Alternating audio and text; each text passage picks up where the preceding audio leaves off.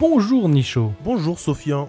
as-tu déjà entendu parler de Marvel et du MCU MCU, bien sûr. C'est la méga cantine d'Ushuaïa. Non, le Marvel Cinematic Universe. Ah oui, mais euh, c'était mon deuxième choix, c'est ce que je voulais dire. Qu'on aime ou pas le MCU, on doit reconnaître qu'ils ont bâti quelque chose qui a marqué le cinéma. En effet, mais il y a un reproche récurrent qui leur est fait la continuité des musiques et l'absence de thème. Exactement, chers camarades, et nous allons voir dans cet épisode si c'est bien vrai. Alors, vous êtes prêts 3, 4.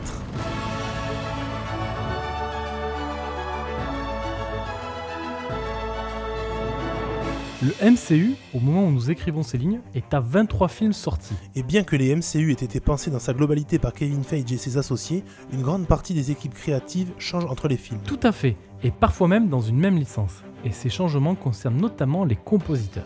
Néanmoins, avant d'attaquer dans les détails, le superviseur de la musique est le même pour les 23 films. Ce monsieur, c'est Dave Jordan, et son rôle en tant que superviseur de la musique, c'est de s'occuper des droits et autorisations des morceaux, notamment pour les morceaux non originaux qui sont par exemple très présents dans les deux films des Gardiens de la Galaxie. Il participe avec certains producteurs et le réalisateur du film à la session de spotting. La session de spotting, c'est le moment, très souvent lors de la phase de post-production du film, où on va définir quels passages du film auront de la musique et quels passages n'en auront pas. Et on y définit également l'ambiance de chaque morceau ainsi que les points de synchronisation avec l'image et autres détails importants. En gros, c'est le moment où on fait une sorte de schéma de la musique du film. Et là, Marvel a commencé par faire quelque chose qui se fait beaucoup dans les gros studios.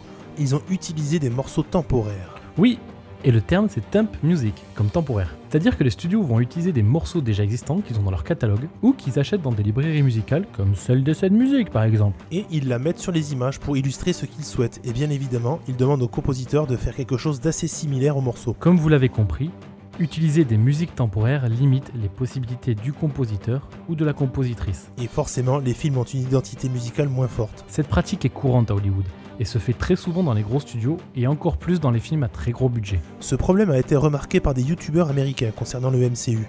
Mais comme on a dit, c'est une pratique de beaucoup de grands studios malheureusement. Comme nous l'avons dit, les compositeurs ne sont pas tout le temps les mêmes entre les films et même au sein d'une franchise. Par exemple, les trois Iron Man ont trois compositeurs différents. Ramin Djawadi, le célèbre compositeur de Game of Thrones, Pacific Rim ou Westworld, et qui doit composer également The Eternals, s'est occupé de la musique du premier Iron Man. John Debney, à qui l'on doit entre autres la musique de Cusco, l'Empereur Mégalo, Chicken Little, Bruce Tout-Puissant ou encore La Passion du Christ, a composé la musique du deuxième opus d'Iron Man. Et enfin Brian Tyler, compositeur des 3 Expendables, de Power Rangers, de Thor 2 et qui a co-composé avec Danny Elfman Avengers de l'ère d'Ultron, s'est occupé du troisième film. Et là, vous commencez à comprendre le problème. En changeant de compositeur, on change aussi l'identité musicale, même si on demande aux autres d'imiter le précédent. De plus, les compositeurs ont aussi leur fierté et sauf si le studio le marque dans le contrat, ils peuvent changer les thèmes et ils le font autant que possible car c'est quand même plus intéressant de recréer un thème plutôt que d'en reprendre un.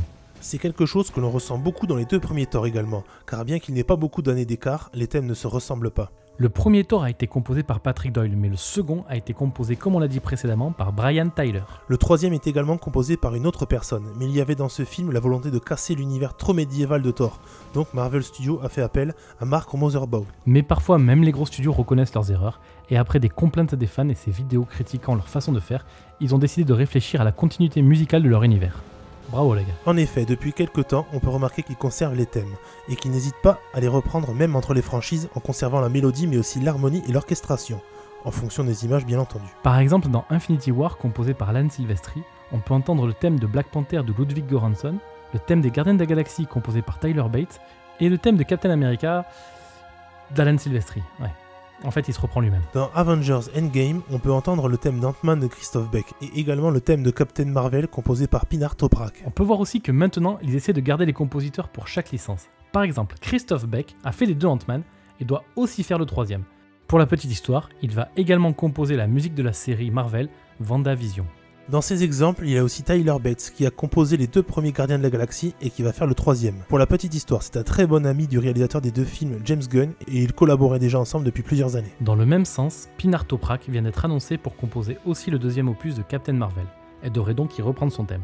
Elle est d'ailleurs la seule femme compositrice actuellement dans le MCU. On peut aussi mentionner le grand Michael Giacchino qui a composé Doctor Strange et les deux Spider-Man du MCU et a annoncé que Marvel l'avait contacté pour le troisième, qui est toujours en phase de pré-production. Avec tout ça, nous avons pu voir que les reproches qui leur étaient faits étaient bien réels. Mais on peut voir qu'ils ont entendu les critiques et corrigé leur méthode. N'oublions pas de citer Henry Jackman, compositeur de Captain America 2, le soldat de l'hiver, et Captain America 3 Civil War. et Craig Armstrong, compositeur de l'incroyable Hulk. Mention triste pour Alexandre Desplat qui devait faire Black Widow, mais suite à des emplois du temps décalés à cause du coronavirus, il ne pourra pas le faire. Il est remplacé par Lon Balfe, qui a prouvé sur les missions impossibles qu'il était très bon et plein de ressources. Mention spéciale pour le grand Alan Silvestri, compositeur du Captain America 1, mais également du premier, troisième et quatrième opus d'Avengers.